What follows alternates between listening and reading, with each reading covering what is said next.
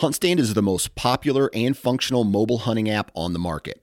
With a variety of base maps to choose from, satellite imagery that is updated every month, the ability to check the weather, no property information, and even catalog your trail cam pics, HuntStand even gives you the ability to import pins and location markers from other mobile apps. Visit huntstand.com or download wherever you download your apps. Enter discount code SN20 at checkout for 20% off. All right, guys, welcome to today's show. And joining me on the show today is Paul Campbell. Now, Paul is the co host of the O2 podcast, and he is the host of the brand new podcast, How to Hunt Turkeys. Now, Paul and I have got to connect multiple times. We got to hang out at ATA together this year. And while we were walking down aisles, Paul would just bounce out anytime we heard a turkey call. He was like, I got to go check out that booth. I got to go talk to those people. And so we're going to dive deep into what his new podcast is all about, his tips and strategies and tactics for hunting turkey, and what he has planned this year. So I'm excited. Let's jump in. Like he was doing things that were just badass. That was one of the coolest moments of my life. Was really scared, but knowing that Dan had the gun, I did have the rifle, like we would be okay.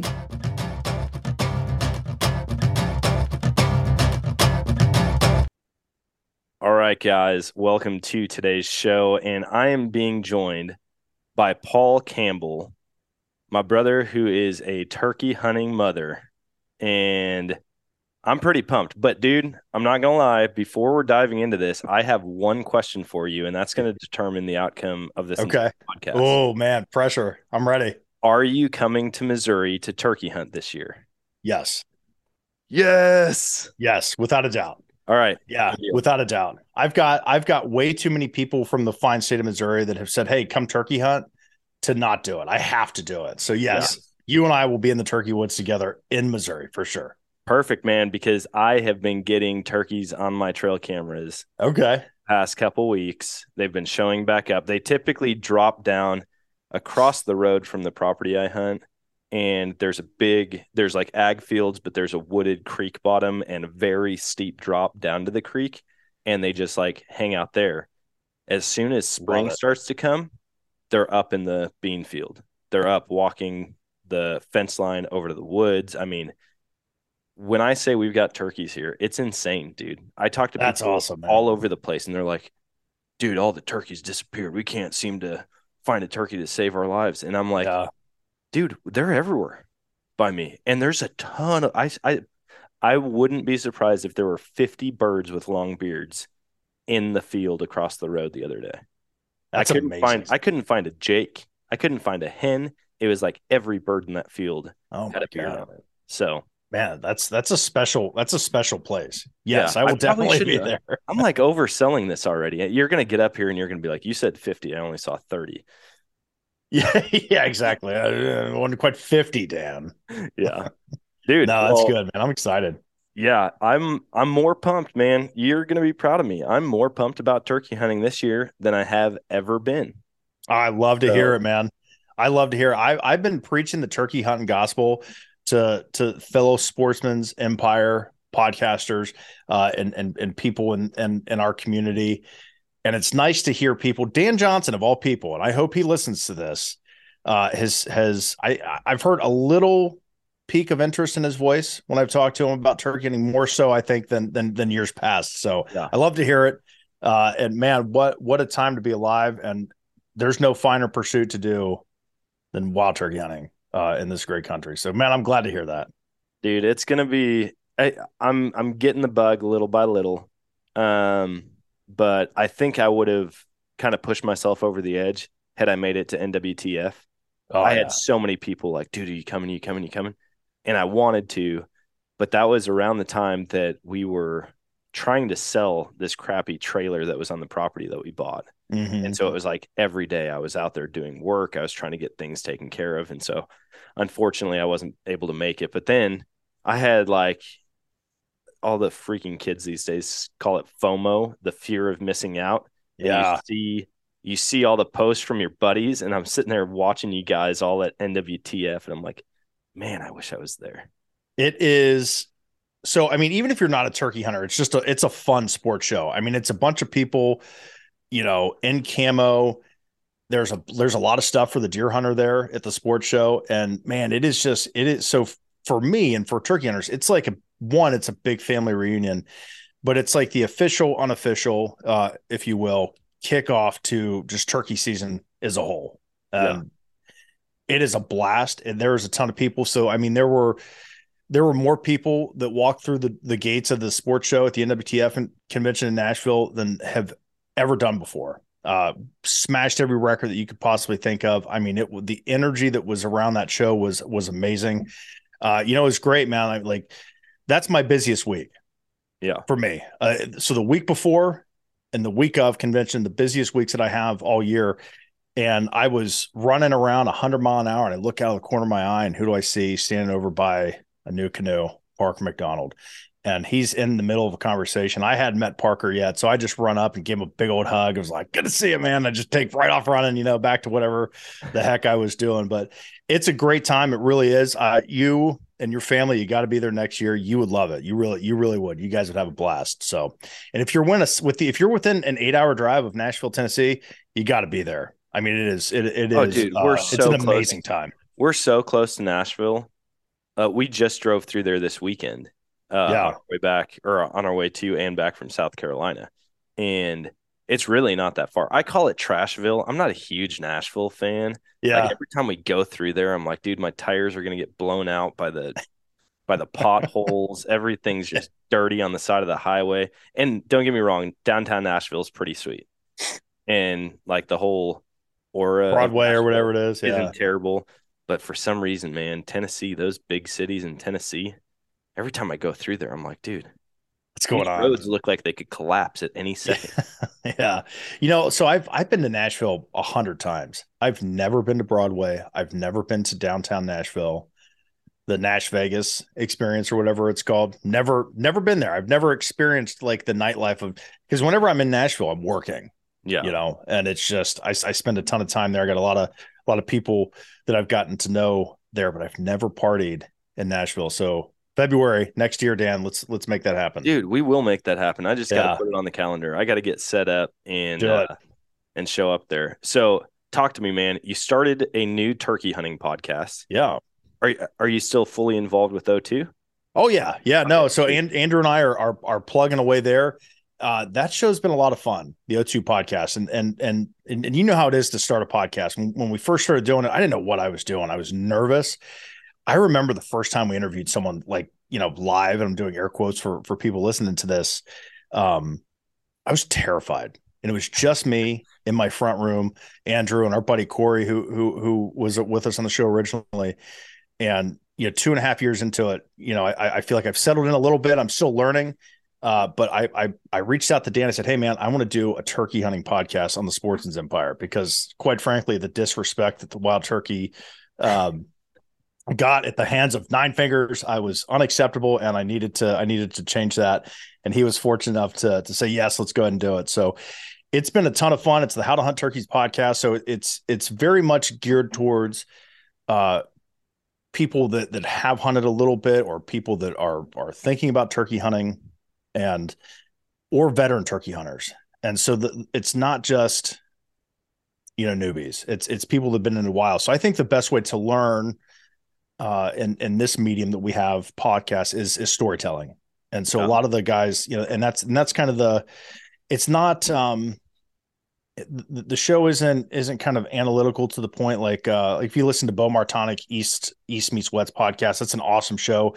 Bo has a really good way of like breaking down data, breaking down experiences uh, in a very like scientific manner almost. Yeah. This is just a couple of rednecks usually talking about turkey hunting in some fashion. And it's neat how the shows, I never know, uh, guys will be like, well, what do you want to talk about? Turkey hunting. That's the answer. Turkey hunting. It's not, I've never, I've never started a show, uh, you know, with an idea of this is what we want to talk. It always just kind of morphs into something and they've all been vastly different so far. Uh, but man, it's been a ton of fun. So really, really enjoyed it. Some great guests so far. So what is it for you about turkey hunting? Like what what about turkey hunting just drives you crazy? Is it the calling? Because I get that answer quite a bit. People are like, dude, the communication, like you're actually calling to a bird. You are communicating with a specific bird and you are trying to convince it to come in.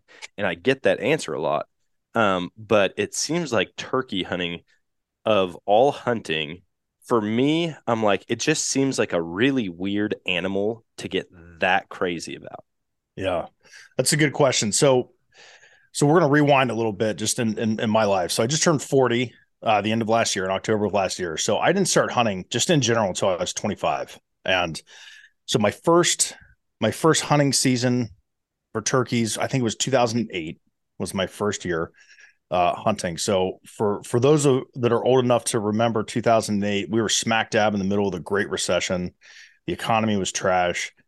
My dad had just died. Uh, he died at 54 years old. So just totally unexpected. I talked to him at seven o'clock on Sunday night. 5 a.m. on Monday morning. I get, I get a phone call that my dad had died. Jeez. And so my life was in absolute chaos. It was in free fall. Um, I, I worked in the golf industry for about 15 years. At that time, I was still kind of in you know the the the, the lower ranks of the the golf hierarchy. So I I'd really struggled uh, to keep a job because golf courses were laying people off left and right, and so my life was was was a wreck. Quite honestly, I was a drunk. Um, you know, I I didn't know what I was doing. I had no um no direction in life, and and a my best friend Kenny Keaton said, "Hey man, do you do you want to go turkey hunting?" And damn, my response is, "What the hell's a turkey? Like, like that's a thing? Like people hunt turkeys? Like they're they're like wild turkeys? Are you serious? Like what is this?" And so I I um I agreed because you know I, I didn't have my, I, I didn't have anything else to do right, and so we went we went that spring, and I bought a call. I bought a Primos Power Crystal, and I borrowed a shotgun. I bought the cheapest camo, uh, you know, that, that you could find. So, um, you know, we go we go out the first the first day that that we're hunting. Kenny and I are hunting uh, on on just some public ground uh, here in southern Ohio, and man, the first gobble that I heard from a wild turkey, something in me changed uh, in my mind, in my heart, in my soul, whatever whatever you want to say, man. Something changed in me, and I have I had never wanted to see something so bad. I never wanted to put my hands on something so bad in life. I never wanted to kill something so bad in my life. I had to see that that animal. And not only did I not kill a wild turkey that year, I didn't see a wild turkey that year. We heard a few more. The second year, same thing. Third year, it took me three years before I finally killed my wild turkey. So, so what's the draw to me? Uh, you know, at that time in my life, man, it was so my life was so bad that that the the pursuit of turkey hunting and getting to learn something new, learn how to be a proficient caller, learn, you know, how to shoot a gun proficiently, how to move through the woods, all of these things. Uh, you know, at that moment in my life, it gave me purpose and it gave me something yeah. to, to, focus. And it, and it, it, it really just, it was something that I could latch onto when my life was so chaotic. That gave me something important. Uh, you know, because I, I, had a son, but I didn't have, you know, I didn't have a wife and, you know, um, you know, small friend group, but that, that was something I was just able to latch onto. So it, it was, it, it's very personal for me. Turkey hunting, yeah. I think it's very personal for a lot of people. And and just for me, as you know, as I've gotten into more hunting, it's definitely man, uh, the calling. I mean, you're interacting with them, you know, so that's something I that I love. I'm not a patient guy. I've become patient more, but you know, hanging from a tree, I'm just like, oh god, this sucks. like, what way is the wind going? I don't, I don't, I, I don't have patience for that. Uh, but man, so that's I, that's a long-winded answer to you know to why it, I latched onto it. It's very it's very personal for me. I, have I've said that you know, man, you know, kind of looking at it, I I honest to God, Dan, I, I believe that the the wild turkey and turkey hunting, quite honestly, just say, saved my life at some on on some level, uh, which is crazy to think of. So that's wild, man. I mean, uh, what a cool what a cool story of how hunting can change you. I mean, because yeah. it does. Like I see it all the time with new hunters. It like gets a hold of them it and does. they really like they connect on a different level. I mean, when you are becoming part of the food chain, and this seems to be a recurring theme in a lot of the talks that I have with people, both like the idea of becoming part of the food chain, becoming a an active participant in the outdoors and not just an observer. And then on top of that, like what you said, you didn't even see a turkey. but you were still hooked.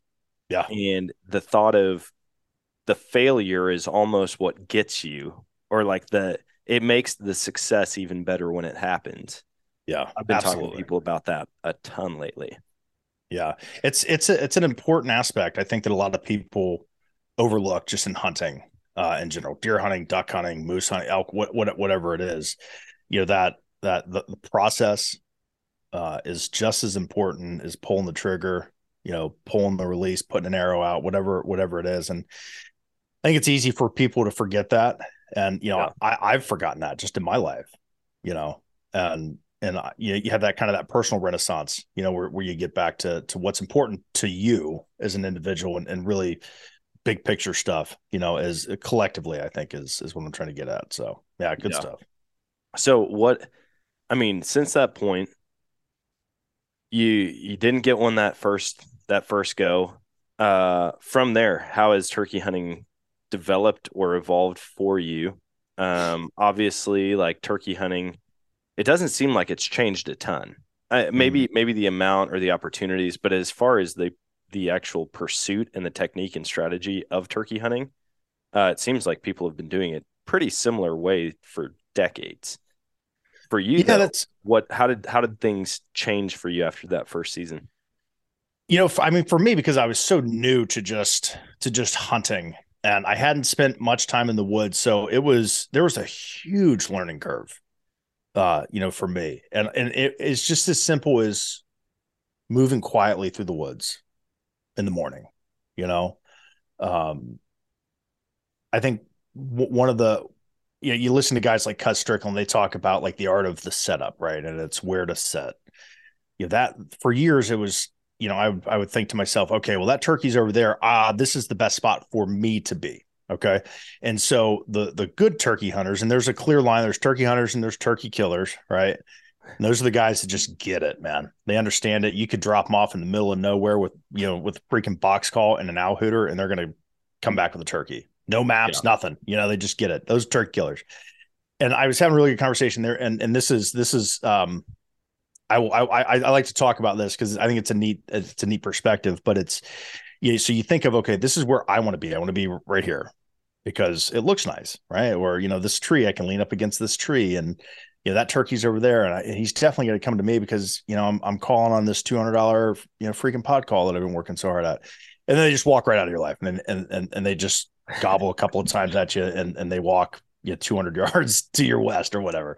And so the the epiphany that I had was go where the turkey wants to be. And and so you you know, and that was one of the evolutions for me was let's this looks nice for me, but he, there's no way that he's going to come down this ravine and up here. Like there's a clear cut, you know, like there's a little tiny open spot that I can see that's 120 yards away. Like that's where he's definitely going to go, you know. And, and so that was kind of the evolution for me was just those woodsman's, uh, you know, the woodsmanship that, that that people talk about, and it's one I'm still learning, you know, Yeah. and I'm always going to be I'm always going to be learning. Um, you know, turkey hunting is definitely going through. I think the popular it's it's funny because birds are declining and you know there's a really there's a lot of negative talk about wild turkey hunting, but you know more people are doing it now uh, than they were 20 years ago. So Yeah. you know more people are getting into it, and so there has been some some evolution of of hunting with with you know your reaping and fanning and, and and different tactics. But I think for the most part, like it's it's really it's turkey hunting is I think it's you can only do it so many ways. You know, there's only so many they they don't smell, so you can't manipulate that. You can't bait turkeys, so you can't manipulate that. Uh, and you're already calling at them, so that's like the greatest weakness. So, I think you know for the most part, there's not a lot of uh, trophy status, trophy seekers in the turkey woods. I mean, there definitely, I'm, I'm I'm sure there are, but you know, so I think I think turkey hunting, it's it's going to stay pretty traditional in the sense that that you know people aren't in it for measuring beards and measuring spurs. Yeah, that's cool. That's just like the icing on the cake, you know. But so I think I think it's going to stay pretty pure uh, as as it continues to evolve. How do you what is your take on things like reaping birds? Because that seems to be a hot button topic Yeah. in in the turkey hunting community. It is, uh, and and I am I am not one to fight with people on social media. I just released a podcast with Philip Culpepper Jr. from Hunt Club TV. Been in the industry for years. Great man, great turkey hunter. He's he's a big proponent of reaping and fanning, and he gets a ton of hate. about that from turkey purists and and and people that don't agree with him and that's very easy to do on social media right it's very easy to do on the internet uh, is argue with people and, and yell and talk i'm not one to do that so if i don't agree with someone i'm either one not going to consume your content anymore or i'm going to have a conversation with you and so philip and i dove into this topic about reaping and fanning i am not for it i'm 100% against it strictly from the aspect of it's a safety risk it's a safety issue for me uh, you wouldn't dress up with a rack on your head and a brown rug on your body and walk through the woods during the rut trying to get a turkey or a, a, a deer to come at you and then then hop up with the boat at the last minute and shoot it. Like you're just not going to do it because it's dangerous. Someone else is going to kill you. Yeah. So you know, I, I I reference this and it's it's a tragic story. It happened in 2021 in West Virginia. There was a 19 year old kid out hunting with his girlfriend on this family farm. A 76 year old man trespassed onto their property. This kid was in a field reaping a turkey with one of those full mounts. 76 year old man shot him with a 243 with a rifle. He was illegally hunting turkeys, shot this kid. And that's private property. All right. And yeah. so, you know, you, you look at videos, Team Wingbone, some buddies of mine, they just released a video two weeks ago and and and from Montana from last year, turkey hunting. A guy comes in to a bunch of a field with a bunch of goblin toms and he's and he's got a he's got a a reaping uh, decoy with him. So is it effective? Yes, it's re- it's a really effective way to to kill turkeys. I think that that you know biologically I'm not I'm not smart enough to answer the question does it negatively impact the turkey populations? I don't know. Um, I've heard a lot of interesting theories about that. I don't think there's any science to back it up. So at this point, for me, it's an it's a hard no just because of the safety. My okay. life is not worth a turkey, you know, and and I hope that that that people take that perspective. If they want to do it, do it if it's legal in your state do it but but really like consider the safety risks that that, that you have uh, with that practice so all right guys if you've been listening to the podcast i'm sure you've heard me talk about the helicopter hog hunt that i did down in texas. Now i went down there with rogue texan outfitters and landon and brandon the owners put us on the animals. We killed 150 pigs and 19 coyotes just from the air. On top of that we went out thermal hunting at night and got up close and personal two more hogs. I didn't have to worry about bringing guns or ammunition because all of that was provided for me, and it is to this day the most action packed day of hunting I've ever had. I stand by what I've said in the past, and that's that helicopter hog hunting is the funnest thing that you can do with pants on. In addition, they offer sandhill crane hunts and predator calling. So if you're looking for the most exciting hunt of your life and something that you're going to want to come back and do year after year, go check out roguetexan.com and book your hunt today.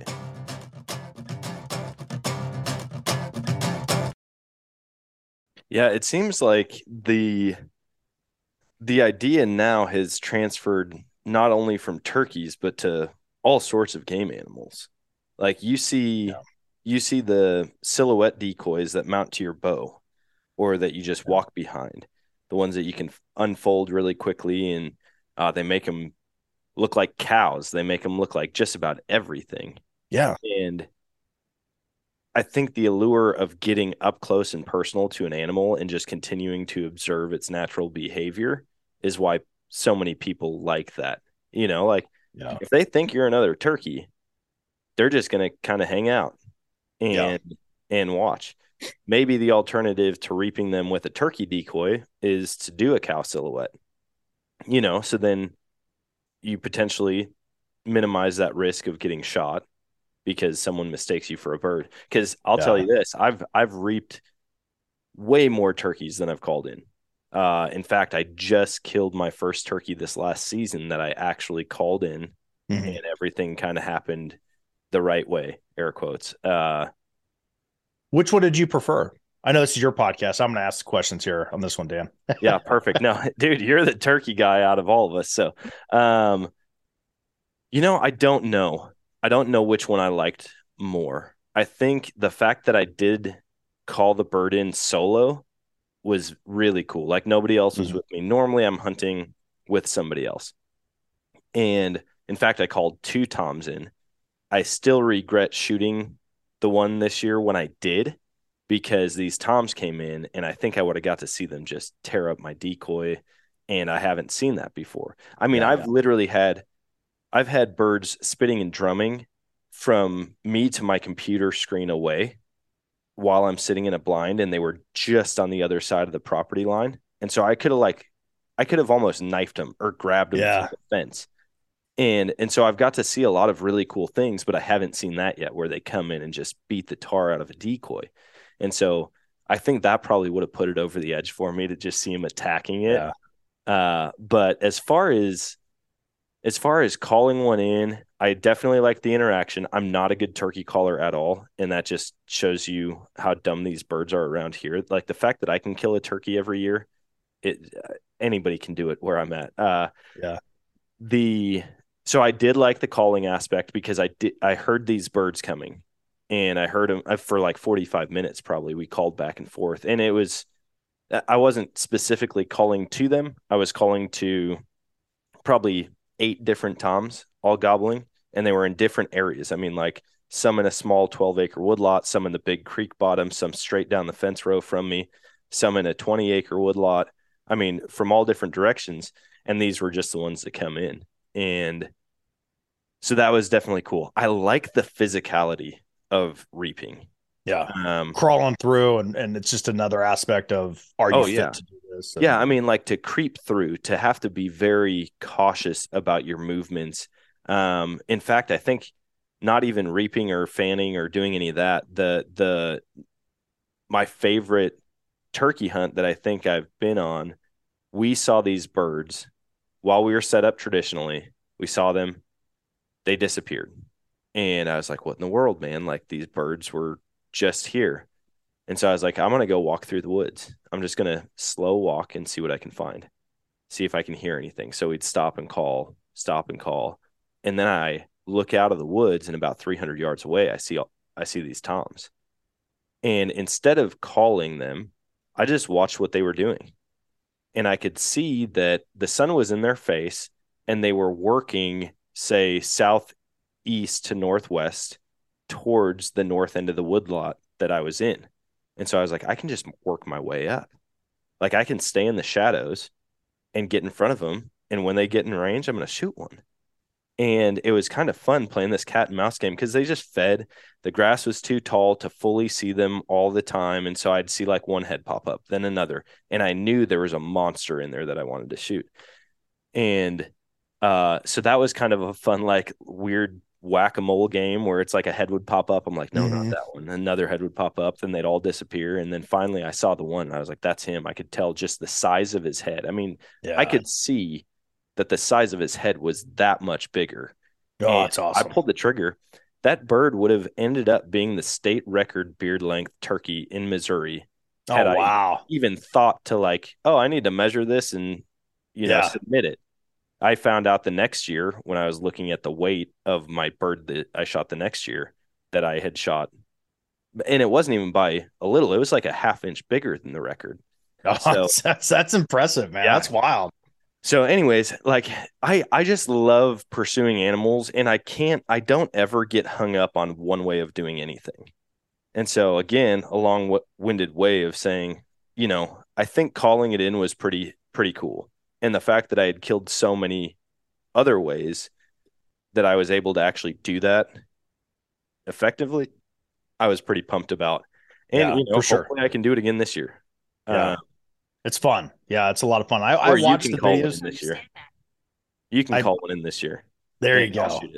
I I watch the uh I watch the reaping videos and I see these toms that they just rip across the field from like hundred yards away, and these guys are shooting them from like five feet. I'm like, oh my god, that looks insane. Yeah. And you know, so there there's there's some interesting theories about kind of like the the biological breeding structure of wild turkeys and the effects on reaping. So you so turkeys are deer will breed with you know the dominant you know the dominant buck and or or really anyone that's they you know they deem suitable turkeys are a little more rigid in, in their breeding structure so you know a, a hen might have one tom the dominant tom multiple hens might have one tom that they want to breed with and then you'll have you know five or six subordinate males um that that are that are there kind of in in the waiting. And so when when you and this is where the reaping a lot of the negative um feelings and and hard feelings about about reaping come from is that when you're fanning or reaping that that dominant tom is the one that, that you pull across the field that, that comes to you. And, and so when you take him out of the breeding cycle Uh, and and most most turkey seasons start on kind of the downward of of that bell curve. You know, once Yeah. the majority of the breeding has occurred, you hunt. So, uh, if if if hens haven't been bred and they wanted to breed with with this dominant tom, and we take them out, um, they kind of start that process all over again the the the lecking process and that that breeding hierarchy and so when you do that that moves that nesting and that pole uh, and that brooding uh, process even farther into the season and so you'll have some effects and so that's the that's the theory uh you know uh, uh, about that and I, like i said there's there's not any hard um data that i've seen But how would that about- how would that be different than like traditional turkey hunting? Because you're still trying to shoot the dominant male, right? I think I think for and and if and and this is just from what I've heard and and just experience in the woods that I would say a massive massive majority of turkeys that are killed every year are like two and a half year old birds. They're the ones that are fired up because it's their first years with with a long beard, you know, and they're Yeah. they're ready to fight. They're ready to see if they can just get in on the breeding action.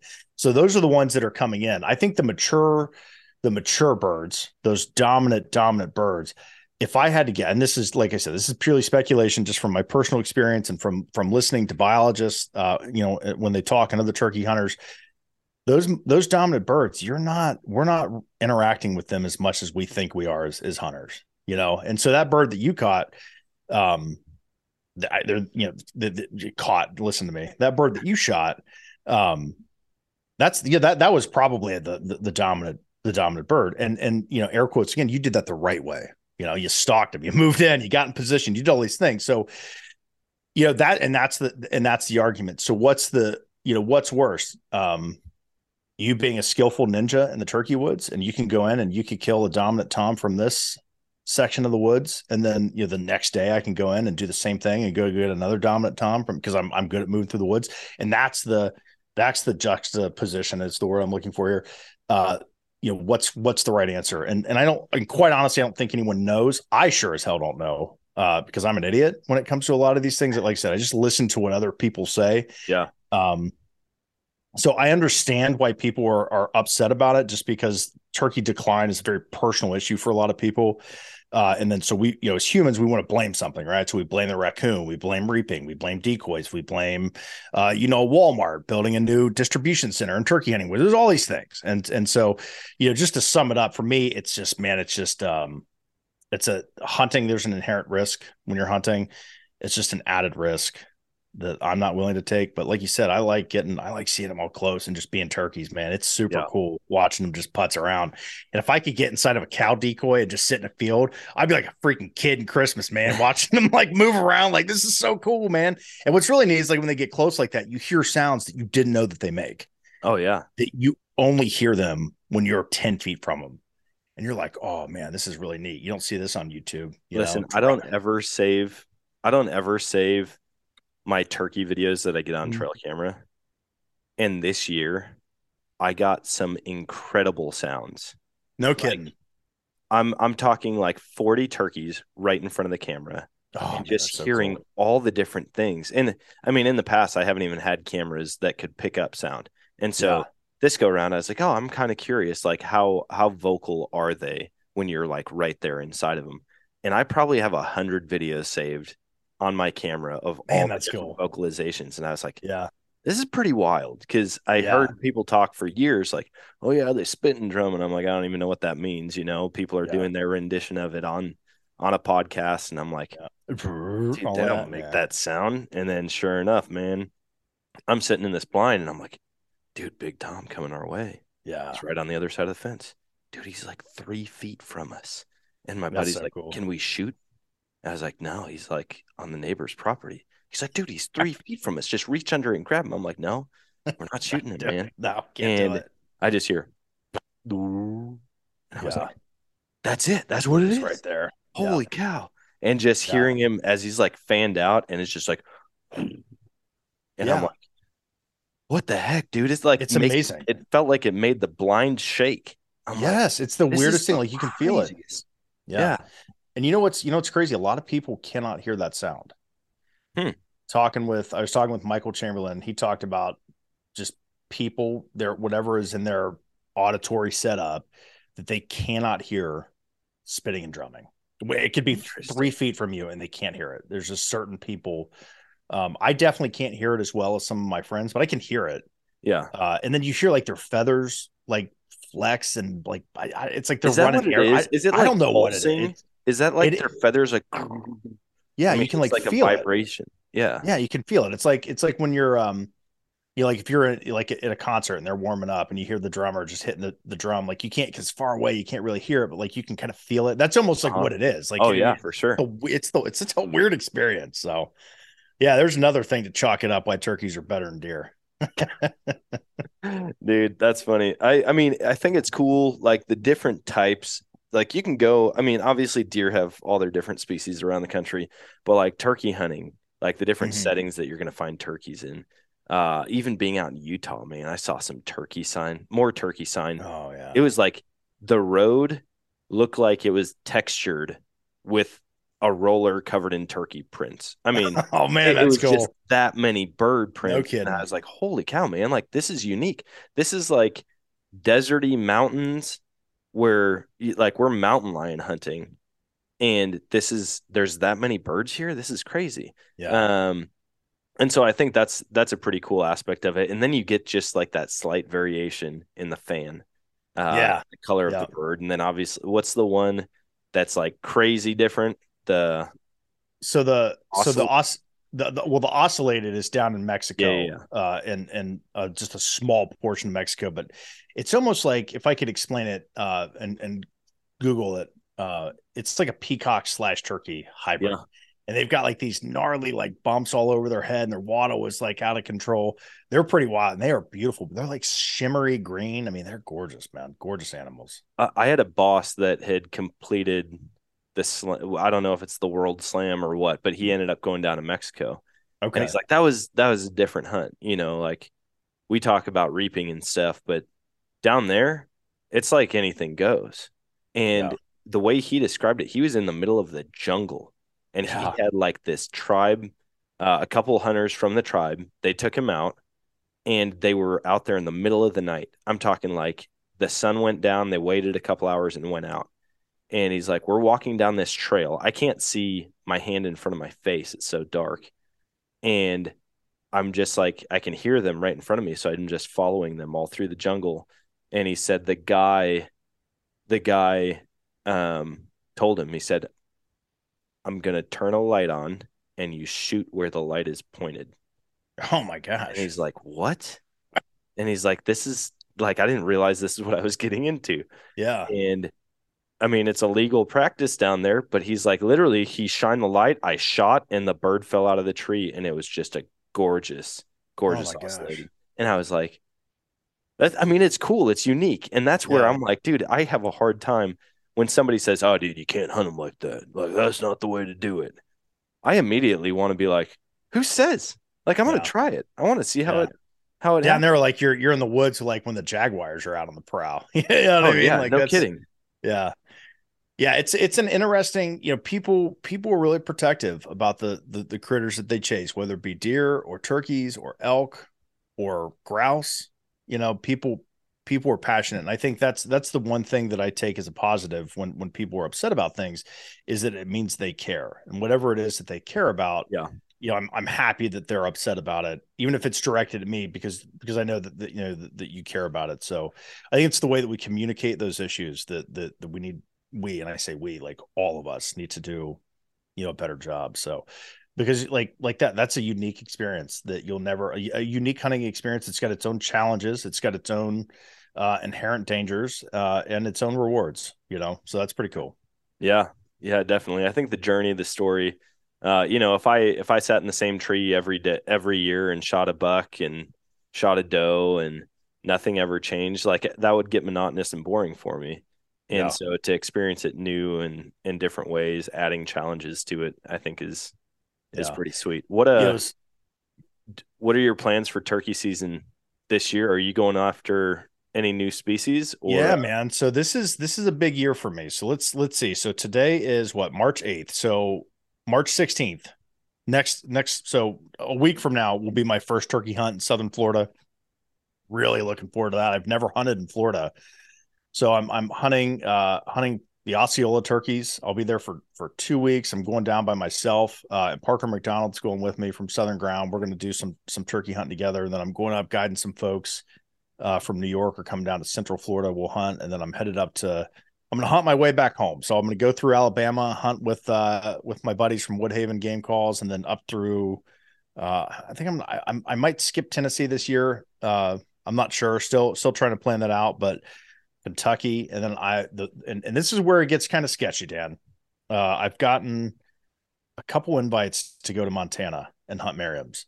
So I've told my wife, I'm like, okay, if I have an Osceola and an Eastern in the bag, and then I go out, uh, you know, early May, mid May to hunt, well, early May to hunt, um, Merriam's, and I and I and I get one, I'm going to go and try to kill a Rio and that's just nothing that you can tell me. I'm whatever amount of time and money it takes to do that in in one year that slam in one year i'm going to do that. She's like well can't you just do it yet next year? I'm like well yeah but it's not the same. Like you know so yeah. i am um, i i there's the potential for a slam the us slam uh, in one year we'll see if it happens man turkey hunting can be real weird uh, at times but yeah so new species. I've only hunted easterns in my life, so I'm doing all of them hopefully uh, in one year. So. All right, guys, I'm excited to introduce the new age of accessing private property for hunting and fishing with Infinite Outdoors. I joined the Infinite Outdoors crew on a duck hunt in Colorado this fall, and the experience was unmatched. We were able to book the property right on their app, get directions to the blind, and had the whole place to ourselves, all for a super reasonable price. Infinite Outdoors has developed a unique way to combine conservation, technology, and private land access all through their US built app and website. By working closely with landowners and on staff biologists, they aim to bring you the best parts of accessing private land at the touch of a finger. They provide adventures for big game, turkeys, waterfowl, fly fishing, upland birds, small game, predators, and more. As yearly leases get more expensive and secluded public land gets harder to find, I believe this is the way of the future. To check it out for yourself, download the Infinite Outdoors app or visit infiniteoutdoorsusa.com and use code NOMADIC15 for 15% off your annual membership of $39.99.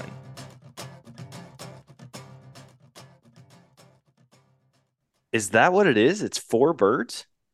That gets you your US Slam? Yeah, so your U.S. Slam is the Eastern Osceola, Merriam's, and Rio. Your Royal Slam is those four plus the Goulds, which is in Arizona, uh, mostly Mexico, and then your World Slam is you add the ocellated on.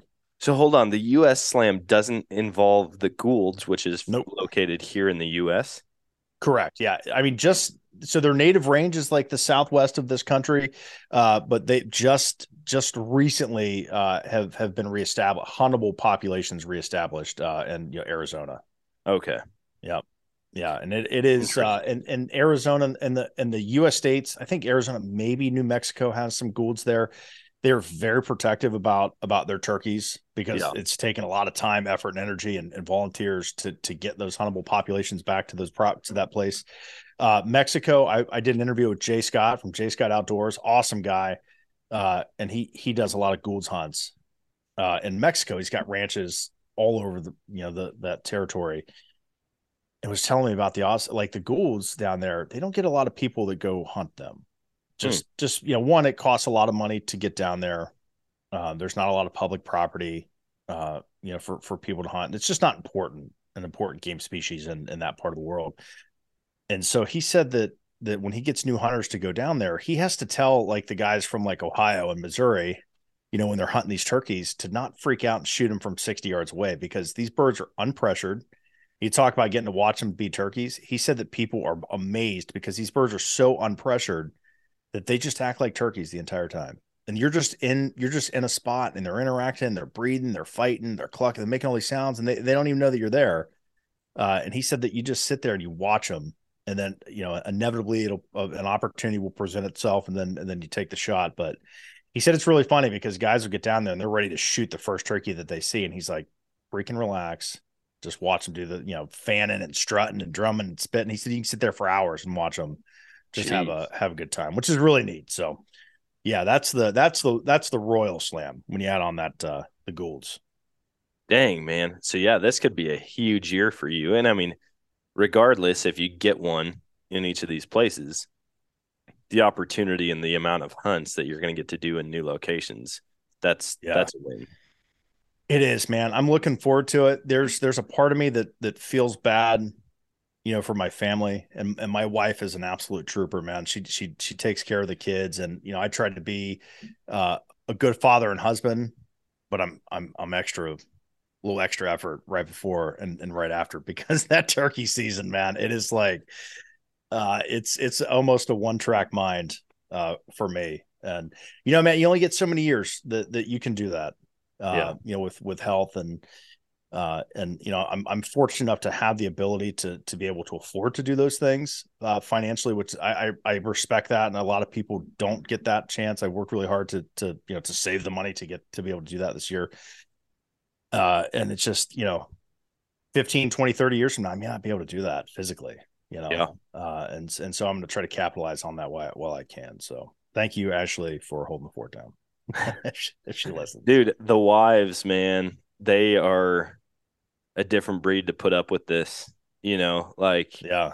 and and you know, my wife when we got married, she understood that I was a hunter. She didn't Yeah. ex- understand the extent of which I hunted or wanted to hunt. Um but yeah, I hear I hear stories, man. I, like I I look at it and I go, I'm gone quite a bit hunting. I do a lot of big trips throughout the year. I do a lot of just local, hey, I'm going out this afternoon or I'm going out in the morning. I'll be gone all weekend, whatever. But then I think about people like big players in the industry who are creating a ton of content and hearing, you know, they might be gone 150 days the in in a year to hunt. Yeah. Like whew. I always tough, point man. my wife at those people. I'm like, yeah, at least I'm not Yeah. that. At least I'm not Yeah. that. And she's like, we don't. You don't want me to count how how often you're gone. Oh was like, gosh, yeah. no, I definitely It- don't. no, it you know it, that's you know it's funny because you know when people are like, oh man, I want to be in the industry, and, and then you talk to guys that are in the industry and they say that they're like, dude, I you know you miss you miss football games, you miss soccer games, you miss your birthdays, kids growing up, and all these things. So you know it's what's important to each person, I guess.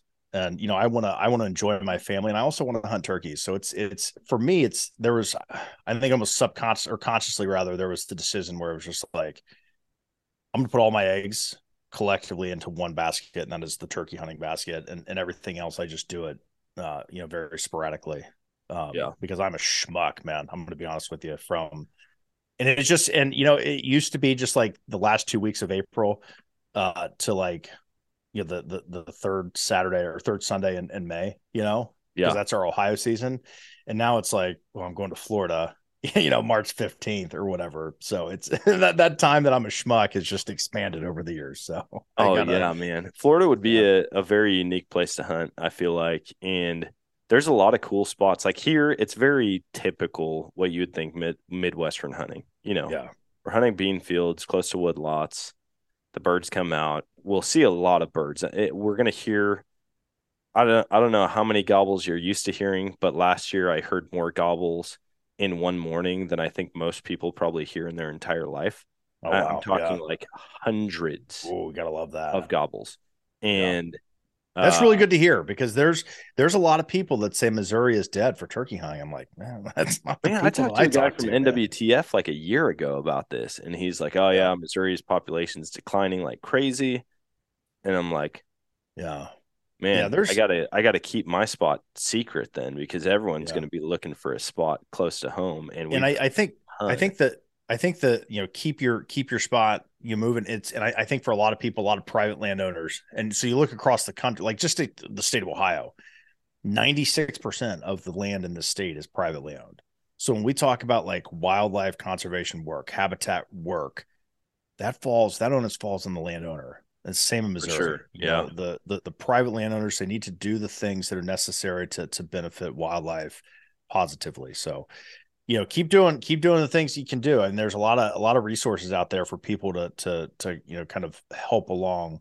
you know that the good habitat because here's here's here's the issue you'll have that and i say you i use that uh, a broad you- you'll have that awesome spot and and landowners won't do anything for decades and then they're like well the turkeys are gone well it's because they're two miles down the road because your buddy's been maintaining it you know putting a ton of time and effort into, into his habitat. Yeah. And it's more desirable to be down there. So your turkeys are not gone; they're just down the road. Yeah, you know. So it's uh, yeah, it's it's it's it's a wild, it's a wild animal, man. You got you got to keep it happy. So Oh, for sure. I'm uh yeah, I'm curious to see how this year is going to go. Like I said, the birds are starting to show back up again. Um I've got a new property that I actually own. So I'm excited about that, but I have Congratulations. sign of turkey. oh it. really? Haven't seen anything. And I mean, I get it. Like it's kind of in a unique spot to where it doesn't it doesn't lend itself to being good turkey habitat. You know, there's a big road on the south, a big road on the east side of it. Very little cover, almost all like pasture land that is completely cut down right now. I okay. mean, so it doesn't it doesn't make sense that there would be a lot of turkeys there, but luckily it's only a mile away from the turkey mecca.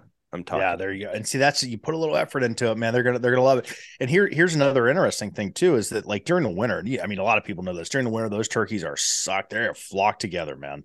Oh yeah. because of because of food sources. They're limited, so they're they're they're very you know tightly knit. And then right before breeding season, you get that that lekking, you know. So the toms are fighting, the jakes are fighting, the hens are doing whatever the hell they do, and they just those those they start to spread. So you might not have turkeys during the winter, but you might have a couple turkeys gobbling, you know, during the spring, uh, because yeah. those flocks have split up and those and those bachelor groups are moving are moving out. So things can change overnight, man. Yeah, well, and that's I just noticed that about my hunting property in general. The spot that I mainly hunt is like the animals are there when you can hunt them, and they're not there when you can't. And I'm totally fine with that. I'm like, you can go Yeah. somewhere else and hang out all year long as long as Yep. you're here for opening morning. That's all I care about. Right? We're good. yeah, exactly. No, that's cool, man. I'm I'm excited to get down there. I think it's gonna be a lot of fun. So yeah, man. April uh, 17th, I think, is the date this year. Uh, Okay. the first day of season, and I know. I mean, you're gonna be you're gonna be busy. Are you doing the Oklahoma hog hunt? you know, I I I really want to, and I think it's what April first, and so I looked at the turkey season for Oklahoma, and it was a little. I think it was like maybe April 14th or something like that that it started. So if there was a turkey season going on in Oklahoma, either like that weekend or like right after, I would I would probably go down and, and do it. I just it's a really busy time, man, for a turkey Oh, yeah. hunter and, and a- and a guy whose professional work revolves around turkey hunting. So I've got to be I got to be laser focused and dialed in. So all of that said, I don't think I'm going to be able to do the Oklahoma hunt, but we'll have Ohio representation there. Andrew Muntz is as uh he got a new rifle, man. He's ready to go. Nice. So yeah, new rifle, new scope. He's he's chomping at the bit to to get out there and kill some hogs. So Oh heck yeah, that sounds awesome. where I'm hunting in Florida, uh, it's it's a ranch, and they've got. Um, the guy was like, "Yeah, man, you, you can hunt. You just got to kill as many hogs as you as you see." I'm like, "Okay, yeah." Twist my arm. Yeah, Um, perfect. So I I've only seen I've only seen like three wild hogs in my life. We don't have we. I mean, I asked a game warden here in Ohio. Uh, there are some reports of wild hogs down in, in the the zones that I hunt, and he's like, "Man, you're gonna see Bigfoot before you see a wild hog around here." Hmm. Okay, uh, but I in Tennessee, man, they were freaking everywhere, and for I, the first one I saw was down a little waller, a big old oak tree had fallen over, and it created that big cradle on the ground. It filled up with, water, and that that pig was down there like wallering around in that stuff. And I got, I mean, I don't know if they could smell, but the wind was in my face. And I walk up to the edge of this thing, and this muddy thing jumps out, and I was like, "Oh my god, what is that?" I thought it was a bear. This thing was huge, and it just pops up and it stares at me. I mean, it had the tusks. I'm like, "Oh my god, this is a pig."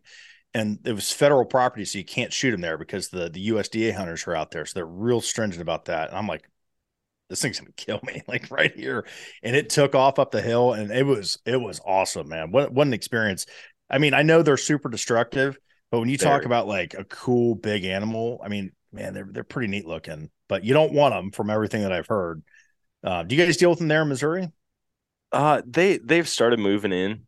Um okay, I don't know of any places here in Missouri that have like a really serious problem with them, mm. but we're surrounded by states that do. I mean, Oklahoma, Yeah. Arkansas, like they both Yeah. have problems with them. Texas has major problems with them. And it seems Yeah. like the southern part of the US is really where they're most affected. But I just talked to a guy from Alberta the other day, and they've got feral hogs up there. That's And insane, like- man. That is incredible. The problem is like they can survive in any habitat. And so it's like Yeah. once you have them, unless you completely eradicate them right away, there's nothing Yeah. you can do. And so Yeah. I'm going down to Texas. I'm I'm hoping that I can make the hog hunt in Oklahoma for a couple days, but I'm going down uh, for a dog training event with Best Retrievers, where my dog currently is at, and then I'm also going to shoot over and do some helicopter hog hunting with some buddies in Texas. oh So- man, that's gonna be cool. I'm like, you know, I the potential of shooting 200 pigs in a day from the air or That's like insane. Yeah. shooting a couple from the ground, you know. I but I do want to get I want to make it out there. I want to hang out with all the guys from the network and Yeah, that'd be a lot of fun, man. I, I, I, there's a part of me that wants to go. I just, I, you know, the time, I just, I, I can't, I can't do it. So, Yeah. I mean, if it was turkey season, I'd get out Hey. there and you guys hog hunt, and I'll just go turkey hunting. it's just more time for you to come hunt Missouri. That's it, man. That's Hopefully it. we don't I- need a lot of time. You get you get two birds here. okay. Um you can only shoot one the first week and then after the first week you can shoot two but not on the same day. Gotcha. Okay. That's a, that's So- a, that's a good, that's a good rule. Give them, give them a little time, you know, Oh yeah. you get, you get the you- opportunity and then get, let it rest and then go back and do it again. Yep. So we'll see. I might try to shoot one with my bow this year. That yeah, I I've only I've I've I've bow hunted them just a, a very few times. I never killed one with a bow. That's an, a layer of um, I guess skill that I quite frankly don't have with the bow because I just don't do it much. oh yeah. Um, but uh, uh, I got a, I got an episode coming up on the How to Hunt Turkeys podcast with Clint Casper from the CC Hunt Files and Working Class Bow Hunter. That he is a big archery hunter for uh for turkeys, and so we're we're going to dive into that. So I'm I'm looking forward to hearing about it because it's you know and and and his saying is sh- aim for the shiny spot on the wing, shiny spot on the wing, Hmm. most deadly spot to hit him. So that was his that was his comment when we talked. So Interesting. Yeah, I don't I don't know how I would go about that. I've seen the guys with the guillotine heads uh Yeah. that'll shoot for the head and basically lop it clean off. Yeah. Um in my mind I'm like I like that because you're either going to kill them or they're going to get away you unharmed. miss. Yeah, yeah. Whereas that's a, that's a I'm- great point. I'm so removed even from like a turkey's anatomy, you know, like with a gun, I'm shooting them in the head. Uh, Yeah. With the bow, though, they puff up so much, man. It's insane. I, I don't know if you do you know the the volume that is taken up, like how much that increases from their normal body size have- a fan. It's got to be have- double at least. It at least. I mean, it is it is crazy because if you see him just like standing upright in a field, they're just kind of like these long, cinder, slender, black, shiny objects, and then you see one of them puffed up, and it looks like they're four feet tall and three feet around, and and Yeah. they very well may be. And you know, it's un, and it's unfortunate that most of the time that we get to put our hands on them or get up close, they're they're dead. You know. Yeah. Um, I did get to hold a live Jake wild turkey uh, last week. We can dive into that, but um, I just saw those pictures. oh man, what an experience.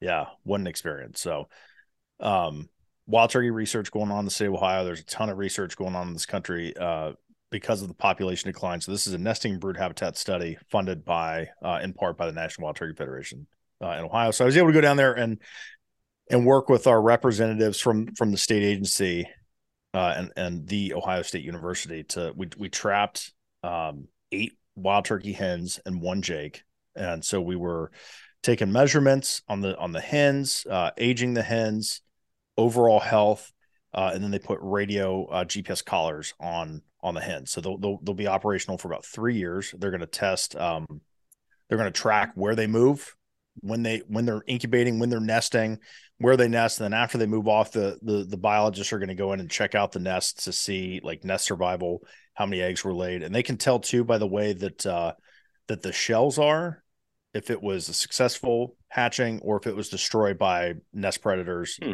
uh, and they can actually tell the way the eggs are broken, how that was done. It was really really fascinating to learn. So.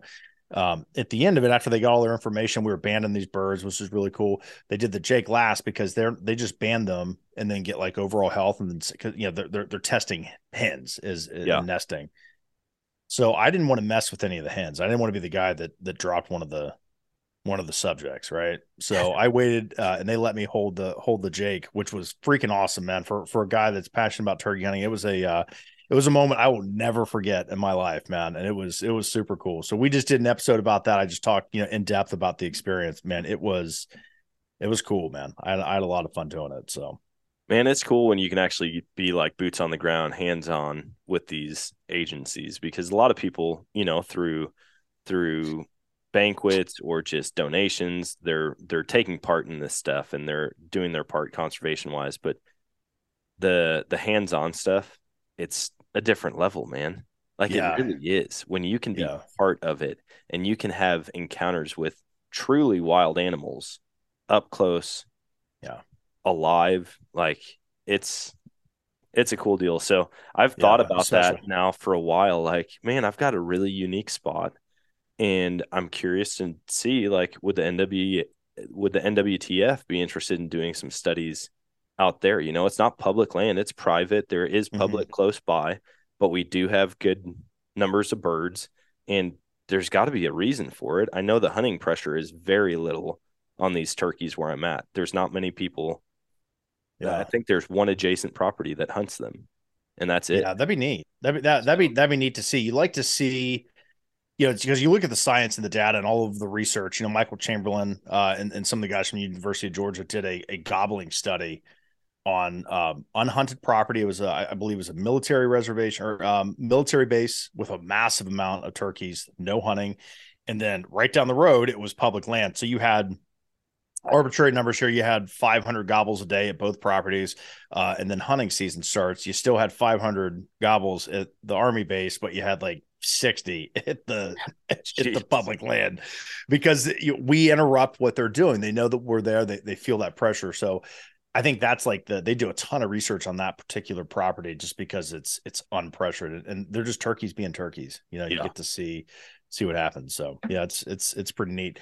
There's a ton of research going on around this country uh, to to really kind of get a grasp of what um, you know we as humans need to do to to help out the population. So yeah, fortunate to be a part of it. So Nice, man. uh, it was cool. I'm gonna write some articles for it. You're gonna see some stuff coming up. Um, the NWTF official Instagram put some some of the pictures and videos up. I've got a ton. I'm gonna I'm gonna write an article for hopefully for the NWTF. I'm gonna write another article for myself and and put that up just to because I want people to see what their conservation dollars go to. You know, Yeah. and and you know we can't have everyone out there trapping turkeys. It just doesn't work that way. You know, um, Yeah. I was just fortunate to go. Um, and and and experience that. And I I want to I want to share that that message. Uh, you know, the the the this is what's happening. You know, with with your money and with your effort. So very very cool, Nice, man. That sounds awesome. And uh, I'm pumped to hunt with you this year. man. I can't wait. It's going to be a lot of fun. Tur- I mean, it's just around the corner, just just over a month away here in Missouri. Man, it's crazy, isn't it? It's going fast. It is. I mean, we've got we got flowers blooming. We've got the maple trees are starting to bud out. I mean, here in Ohio, I mean, the forsythia bushes bloomed out like last week, like right at the end of February. I mean, it is insane the spring. but surely, on, I mean, so. surely it's a false spring there, right? Like you guys are probably going to get another freeze or two at least. Yeah, you know, and, and that's what that's what I'm worried about. Um, there's definitely some colder weather, but it seems pretty stable. Uh, and you know, we'll we'll get those you know few little few little snows. You know, the the old wives' tale is um, you know three three snows after the forsythia blooms, and that might be a wives' tale, but it happens every year. So, um, yeah, we'll we'll we'll see how it goes. But you know, it's been pretty mild, so I feel good about uh, you know, going into spring. That that those turkeys are going to be pretty pretty healthy going into it. So Yeah. and I learned something. I learned something that turkey breeding behavior, Dan, is based off, and I learned this from Michael Chamberlain, uh, the Wild Turkey Doc on Instagram. Uh, the turkey breeding is strictly based on hours of daylight. It's not temperature. So Hmm. he said that he said that people think that because it's it's you know beautiful weather early early that uh, the turkeys are breeding. He's like they might be gobbling just because they're they're just like you and I. They're happy that winter's over. They're happy that they can sun their face out in a 70 degree day and it's not you know 13 degrees and windy he's like they're just as excited as good weather as you are so he's like but they are not breeding uh until until those daylight hours start to elongate so interesting interesting lesson there yep Yeah, that is interesting. And I've seen I've tried to I've tried to make note of different things that I see. It seems like light rain is incredible for turkey hunting where I'm at. Like just love it sunny days, I'm not about turkey. Like I just don't seem to have luck on them. But Yeah. that light rainy day in the morning, it seems to be a hot time for it. So, And they Dude, love the fields when it's raining. Yeah, man, no problem, man. Thanks for yeah, having thanks me. for hopping on. And uh, before you hop off, where can people Yeah. find you? Where can they follow along and listen to the new podcast? Yeah, man. So so the new podcast, the How to Hunt Turkeys podcast, is available on all platforms uh, that you listen to. On Instagram, it's uh, H2HT, How to Hunt Turkeys, H2HT podcast. Uh, you can find me on Go Wild. Um, I've got a new website, turkeyseason.com, that went live a couple weeks ago. Really neat. A ton of content creators. Uh, it's all turkey hunting, man. Uh, just Nice. some really some really neat stuff, some really neat videos. That site and that that uh that is going to continue to evolve. There is a store there uh, on the back end, a lot of different options for turkey calls and some really neat products. So yeah, check check that out. Turkeyseason.com. I had someone say, man, if you don't know where to get if you, you don't know that you can get turkey hunting content at turkeyseason.com, go back to school, right? So it's all good. That's awesome, dude. Well, yeah, we're gonna you, we'll be doing a follow up podcast when you come down here and hunt, and hopefully, uh, maybe kicking up some fresh turkey meat. So, Man, I hope so, buddy. We'll we'll we'll little tailgate cooking, right? oh yeah,